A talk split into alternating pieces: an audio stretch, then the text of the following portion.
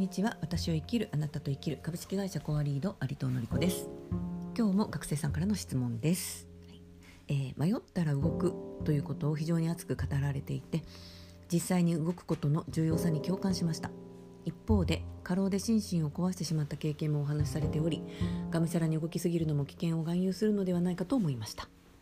一度しかない人生なので限られた時間の中で多くのことに触れ経験を積んでみたいというのが私の思いなのですがアクティブに動くことと心身の健康を守ることのバランスはどのように測ればよいとお考えでしょうか？何かアドバイス等があればご教示いただきたいです。ということです。うーんここは本当に未だに私も悩ましいんですけれどもね。いろいろ周りを拝見してますとこここうなんていうかな心に搭載したエネルギーのねエンジンねこうマインドやハートに搭載しているエネルギーと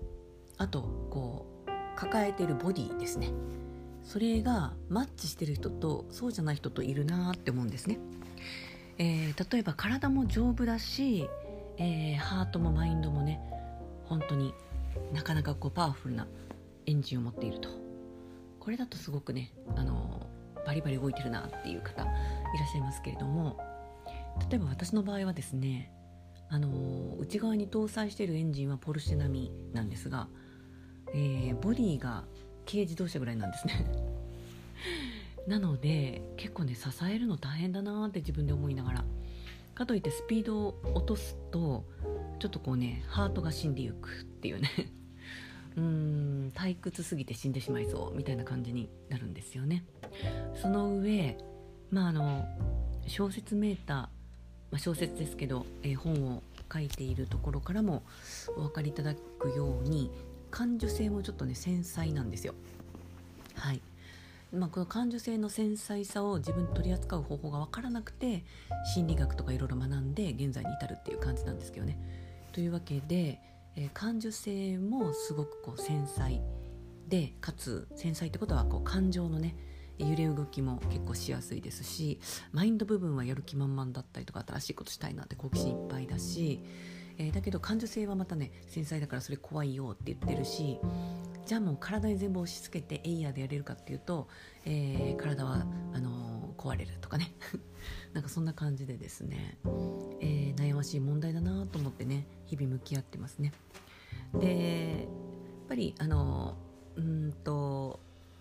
体をね、えー、食事に気を使ったりとか定期的な運動をしたりとかねそういったことを気をつけるっていうことは基本になってくると思います。えー、そういうふうに自分のねバランスをとっても大事に保っていらっしゃる方ってやっぱりねいらっしゃいますね。私自身はどうかというと気にはしてるんだけれどもついほったらかしになってしまうとか。うーん。だからすごく意識して気にしないとほったらかしになるっていう感じですね。あの自分ブラック企業状態って呼んでるんですけれどもね、えー、社長が言うことをね体がせっせと聞いてくれてるけどだんだんこう、ね、内臓とか過労死しちゃうんじゃないだろうかみたいなぐらいになってしまいますね。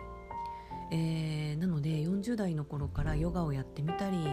うん、水泳を行ってみたりしてますね。今は去年から太極拳を始めていますね。とにかくねなんかやり続けてます。体を動かして体に意識を向けること。という感じでせっせとねあのボディ中心にいたわっているっていうのが今日この頃ですね。うん。そんな感じの答えなのであんまりねまだ私も答えをえー、見つかっておらずねお役に立てずすみませんみたいなことで締めております。そして、えー、私はま学生さん向けに語ったので迷ったら動く迷ったら動くってね、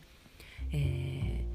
ー、進めています。また私もそういうふうに自分が人生を作ってきたので迷ったらやっぱり動いちゃうんですよね。だけど、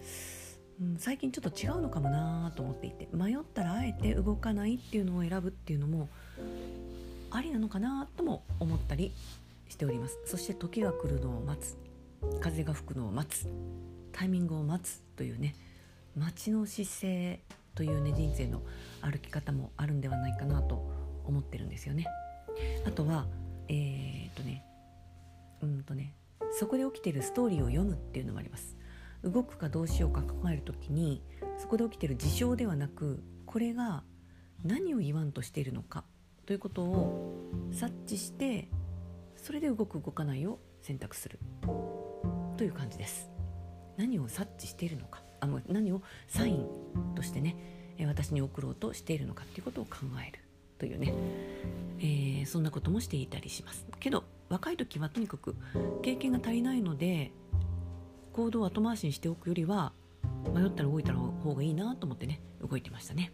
はい、そんなお話でした。それでは。